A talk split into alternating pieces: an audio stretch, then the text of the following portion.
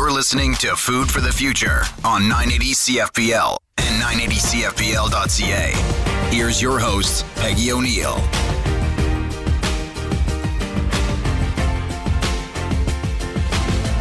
I'm Peggy O'Neill, home economist and host of Food for the Future.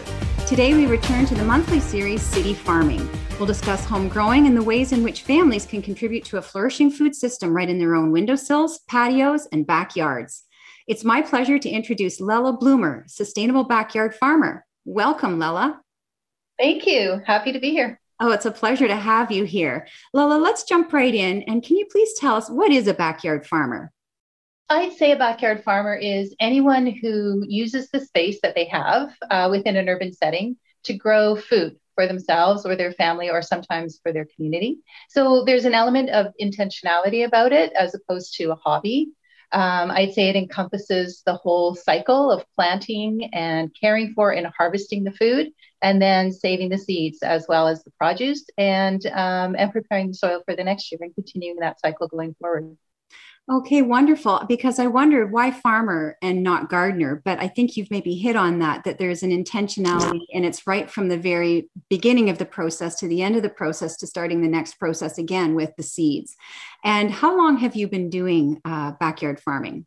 All my life growing food at home is kind of like a given because um, my parents always grew uh, a lot of vegetables in the yard and i was out in the garden from a young age. So once you've got that like that taste of food that comes fresh from the garden um, and you experience you know being able to save that food and enjoy it all winter long then you you find a way to keep that going however you can. So i've been doing it all my life and with my own my own little family. I mean we moved a few times here and there um, and we always managed to find a corner where we could grow. So it's something that you carried forward with your own family. And you mentioned this anticipation, not just the anticipation of when you're going to plate it eat it, but have my sprouts sprouted and are they flowering and really kind of coexisting with the seasons? What's the wind doing? What's the sun doing? Is it raining? Uh, is it going to be an early frost? All of those things you've got to be connected into just like professional farmers with respect to nature Absolutely. It's also important then to see even the, the, the different um, ecosystems that you've got within your own backyard because they change from corner to corner, right? Depending on how much sun you get, how much rain you get, all those kinds of things. So it's a constant learning experience. Well, that's very interesting. So it's a very observational process. You can't just assume that because you have a backyard garden, everything can grow anywhere you plant it. You've got to take into consideration shade, sun, and many other factors. Lela, what inspired you to grow food at home and where did you learn how to do it? I did learn everything from my parents. They came from a culture where um, small communities were surrounded by fields and each family tended crops. Most of them also had a little bit of a backyard where they grew some vegetables and herbs. So um, when they came here, they brought that knowledge uh, and that way of life with them. And so it was always a given that we'd grow up vegetables and preserve them and be able to uh, sustain ourselves on food that we that we grew on the land. The rest I learned by experience. So um, I lived in Edmonton for 26 years, and that's a very different growing environment uh, from southwestern Ontario. So um, really had to learn what worked well there and what didn't work well there. So it's it's a constant learning experience, as I say. So I'm still learning every day. That's fantastic. So, not just adapting to the uh, ecosystems in your own backyard, but to the land and where you are. And that can change whether you're in London or Edmonton, as you say, or whether you're in North London and South London. The land is a little That's different. Right. It's got its own different history, whether it's more alkaline or a little bit uh, more mm-hmm. acidic and what you can grow. And I, have often thought one of the most interesting things is hydrangea. If they're in, I think alkaline, they turn purple, and if they're in acidic, they're they're they're pink. So we get to see how plants use soil differently. Yeah, and it's a good point, Peggy, because um, even with vegetables, they may not show that as much as as a hydrangea, but they do have ways of showing you, you know, if there's something wrong with where they're growing. So that's where the observation comes in, and you really need to be uh, aware of what's happening. Lela, I'd love to know what's your favorite thing to eat from the garden, and how do you prepare it? My go-to is just is honestly just fresh ripe tomatoes. So just eat them fresh right off the plant. Um, that's got to be my favorite thing about about growing vegetables in the backyard. And then I'd say probably all kinds of squash. The taste is um, is very unique and uh, combines well with a lot of a lot of different things. So most of the time, I think it's a combination of foods that I like. Combination of greens that you can stir fry with rice or potatoes. um, and then thick, you know, vegetable soup that's just got a little bit of everything in there, uh, things like that.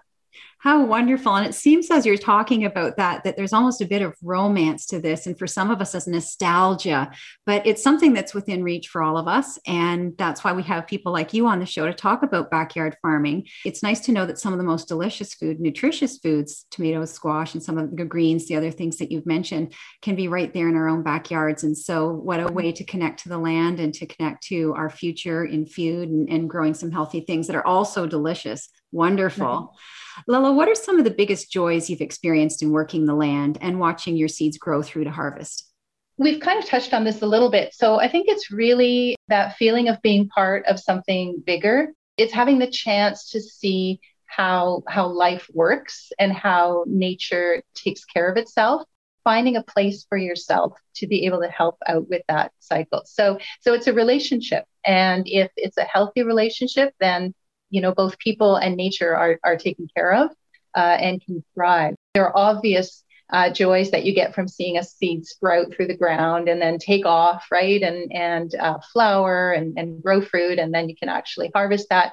That's all very joyful but i think it's that that bigger picture that really for me um, brings that sense of, of joy and satisfaction. And for me also it's very very satisfying to see something other than like plain green lawns um, in neighborhoods um, because when you're growing you you know you usually rotate what you plant and you're always looking for new things to try. So your view changes every year and and it can look a little different. And even when the garden is growing it looks different from one day to the next. So it's something it's something living in your backyard that changes uh, daily that that is just really really exciting that's really interesting. Um, remembering our relationships, not just to the soil, but to the seasons and nature's cycle. And as you said, situating ourselves in that, that there is some element that we contribute to life and, and life then contributes to us.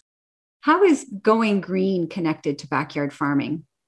So there's certainly less of a carbon footprint, um, but for me, there's a longer term impact. Um, and that is when you're exposed to growing food yourself, you understand that the climate and the soil where you are can support certain foods and they grow in certain seasons. So you learn to eat what's available and then preserve some for when it's not available. So you, you, you know you have that understanding that that the earth provides everything needed to sustain life if you're working in harmony with it. Um, so, for example, you're not going to insist on, you know, eating strawberries in January because you know that they have to come from California or Mexico. They're not growing in the backyard, and the emissions caused by shipping them here are are damaging the environment. We're we're basically meant to be green. Uh, we've just, I think, forgotten that fact or moved away from it. Growing things in your backyard uh, just helps you get more in touch with that green side again, which um, you know only bodes well for for us going forward. We need to do that to be able to have a sustainable lifestyle especially in urban centers. I, I keep hearing you thinking so much future focused but also um, the sustainability um, uh, focus that we have. And i was recently speaking to someone about the Canadian grasslands and how they are endangered and that we can't just keep it's not just urban sprawl, but there's other types of sprawl. And then at a broader scale, we had Mr. Sharan from the United Nations on a few weeks ago talking about we have this large global demand for food and we have a certain supply. And Canada, we're a nation of farmers and fishers, and we have a lot to offer, and we have been leaders and want to continue to be in, in well into the future. That there is so much land that is available to grow crops in, in the city in our own backyards there is this sense of contribution that we are helping where they're in our own country, rural and remote people that are hungry, we need to get food to, and then again across the world. So that backyard farming is a substantial contribution in many, many ways. Absolutely, it can be. And, you know, we can't all have a yard to farm in. That is the nature of, of an urban setting. Uh, but looking for places and ways that we can uh, contribute, I think, is, is so important. And it's something that both, you know, individuals and communities and the city needs to, needs to work on to find those ways to do that. Yeah, strong partnerships and finding the way forward together, common ground, so to speak. Exactly. Thank you so much, Lella After this break, we'll hear more from Lella Bloomer, sustainable backyard farmer, who will share her expertise in home growing and the ways families can use their creativity to contribute to a flourishing food system from their own windowsill, patio, or backyard. This is Food for the Future, and I'm your host, Peggy O'Neill, home economist. Welcome back to Food for the Future on 980 CFPL and 980CFPL.ca. Here's your host, Peggy O'Neill.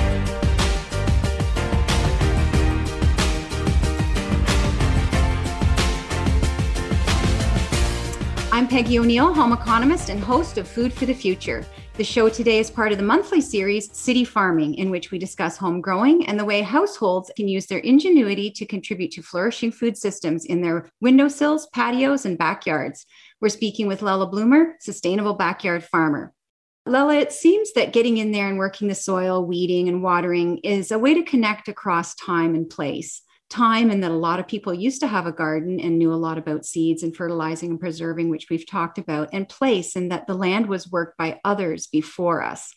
I'm just sounding poetic here or is this true well, I think I think you are being poetic, and I think it's also true. People pass down from generation to generation how to grow food to sustain themselves because it was a necessity of life. But they found ways to do that in stories, in songs, and in dances, so that people could remember that, as well as writing it down in books but I think, Peggy, there's an important part of our past that we're not connected to, particularly here in Canada. And, and that's because there's this uh, dark history of colonization in Canada. And a big part of that was the takeover of land from Indigenous peoples. This was land that Indigenous peoples used to sustain themselves, and they understood and they respected what grew here and knew how to care for it. They didn't assume ownership of the land. So when settlers began to arrive, there was an opportunity there to learn and to connect and to share in being stewards of the land. Um, and at some point, that opportunity was was rejected. The land was taken over, and that relationship was severed. So I don't think we're yet at a place uh, in reconciliation where we've made that connection. So there is a time and a place here, um, it, particularly in Canada, that's largely lost to us. And I think we really need to dedicate ourselves to building that connection to learn from that to learn from that past.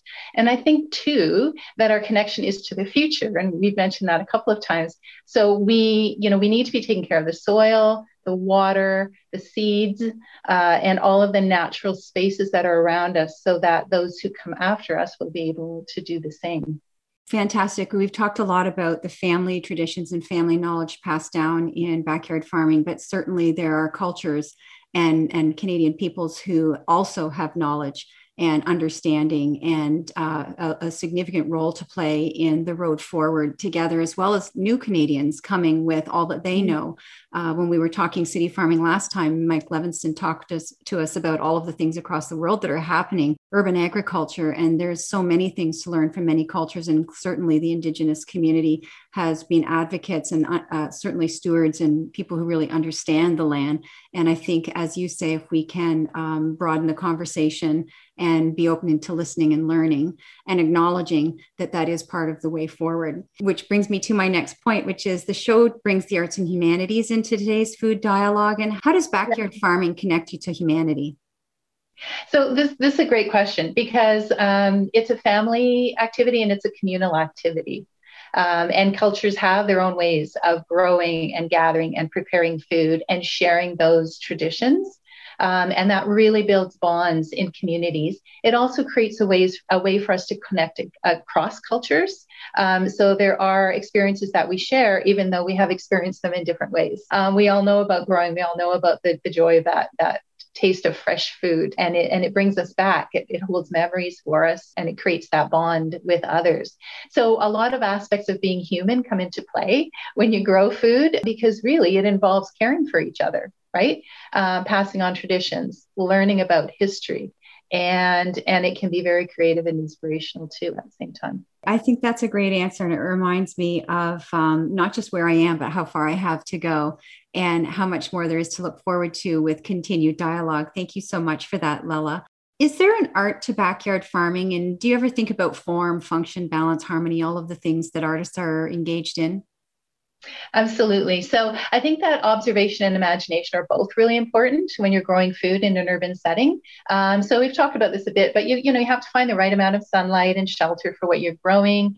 Uh, work with the kind of soil that you have, and you've got a bit more freedom when you have a small space. Um, you can mix in plants that usually aren't considered food. So nasturtiums, let's say, are really colorful and edible at the same time.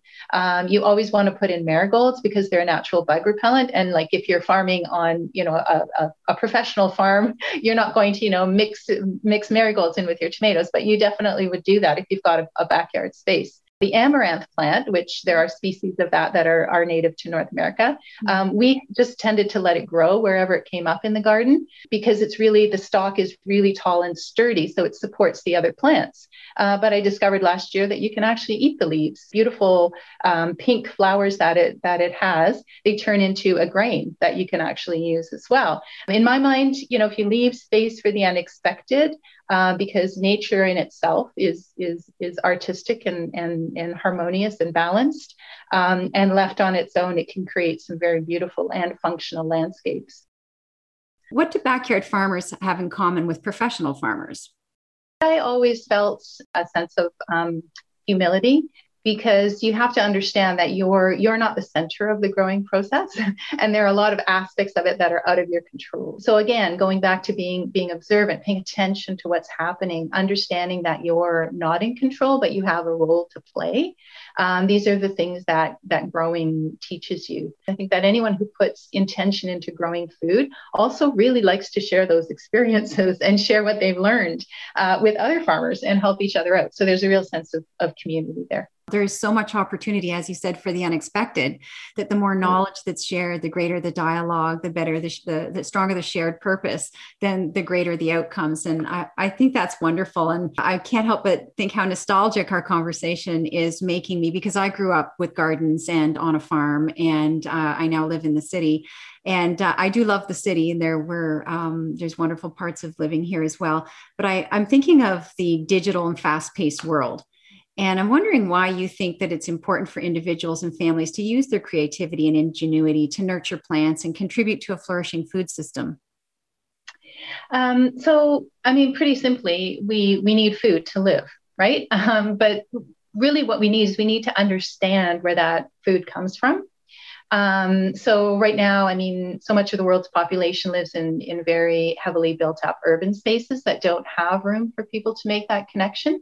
So where the creativity and ingenuity comes in is figuring out ways to provide that connection. So to really um, not lose that um, that sense of, of of how the earth sustains us and how we need to um, work with it in order to continue to sustain ourselves. I uh, just wanted to mention that the City of London right now is studying some zoning bylaw amendments, um, and they're about finding more places within the city to use for urban agriculture and removing the barriers that we have right now uh, that limit where we can grow food. So this is this is awesome. Um, there's going to be a public participation piece of that, um, and it's a really great opportunity for people to bring forward their ideas about, um, you know, coming at this from a whole different perspective. Besides, you know, sustenance, I think the art of of connecting with the growing cycle uh, is a boost um, to the health and well-being of individuals and communities. So, so that can really counteract the physical and the mental and the emotional stress of over busy routines. Mm-hmm. Um, having a place where you can connect very physically with um, the basic growing cycle is is extremely beneficial definitely provides some balance and and maybe even emphasis uh, if you really love what you're doing. So that mm-hmm. that's great. You mentioned that the city of london is working on some municipal innovations on how more people can participate in backyard farming. Are there other resources Lela that you recommend to listeners who may want to start growing some of their own food? So I'd say London Middlesex Master Gardeners is a great place to uh, visit. They have a, a good website uh, with a lot of information. And they also have members who will come and speak or do an online session with you or just to talk to. And there's also Urban Roots, which is a very unique uh, London urban farm uh, that operates sustainably as a nonprofit organization. So um, the, the key there is they're, they're always looking for volunteers. And that is a great way to start and learn, especially if you've never spent time in, in a garden. So typically, I'd say you need to start by talking to people who actually grow food rather than like doing research online. But of course, in the past year, that's been kind of difficult because in-person workshops, you know, just haven't been running. So um, there are some online. Uh, the London Environmental Network has some sessions on their website called uh, Green in the City, uh, and those are really good to listen to. And then also the Grove at the Western Fair District has an urban ag series that's online. Um, and you can find that at thegrove.wfd.com. That's excellent. What a, what a vibrant community and so much to look forward to. It. And I, I, think part of the message is baby steps. If you want to start with growing some tomatoes in your windowsill, as opposed to, um, you know, converting your entire backyard, although some people may want to do that, that it's baby steps, that there is a learning process, but there are people that can help. There's lots of resources. And thank you for sharing those on how Londoners can find out more information that want to start some backyard farming. Lala, our conversation has left me feeling full of possibilities for the future and all of the plans I want to make to contribute to a flourishing food system in my home and beyond. And it's exciting to know that there are so many community backyard farmers interested in advocating for this way of life. Thank you so much for sharing your ideas and your passion today, Lala. Well, thanks, Peggy. Uh, my pleasure. It's been wonderful having you here. Today on Food for the Future, we've been speaking with Lella Bloomer, sustainable backyard farmer. Each week, we leave you with something to talk about and something to do. Something to talk about what would planting something this season connect you to? Something to do browse the London Middlesex MasterGardeners.com website for local expertise on home growing. Next week on the show, we return to the series Back to the Future. Our guest is Darina Allen, celebrated author and owner of Ballymaloe Cookery School in County Cork, Ireland. We'll discuss the history of family cookbooks and forgotten skills in home cooking. I'm your host, Peggy O'Neill, professional home economist, and you've been listening to the weekly show, Food for the Future. Thank you to our platinum level sponsors, Burnbrae Farms, Eggs for Life, and the Middlesex London Food Policy Council. Food for the Future with Peggy O'Neill airs every Saturday at 8:30 on 980 CFPL and 980CFPL.ca.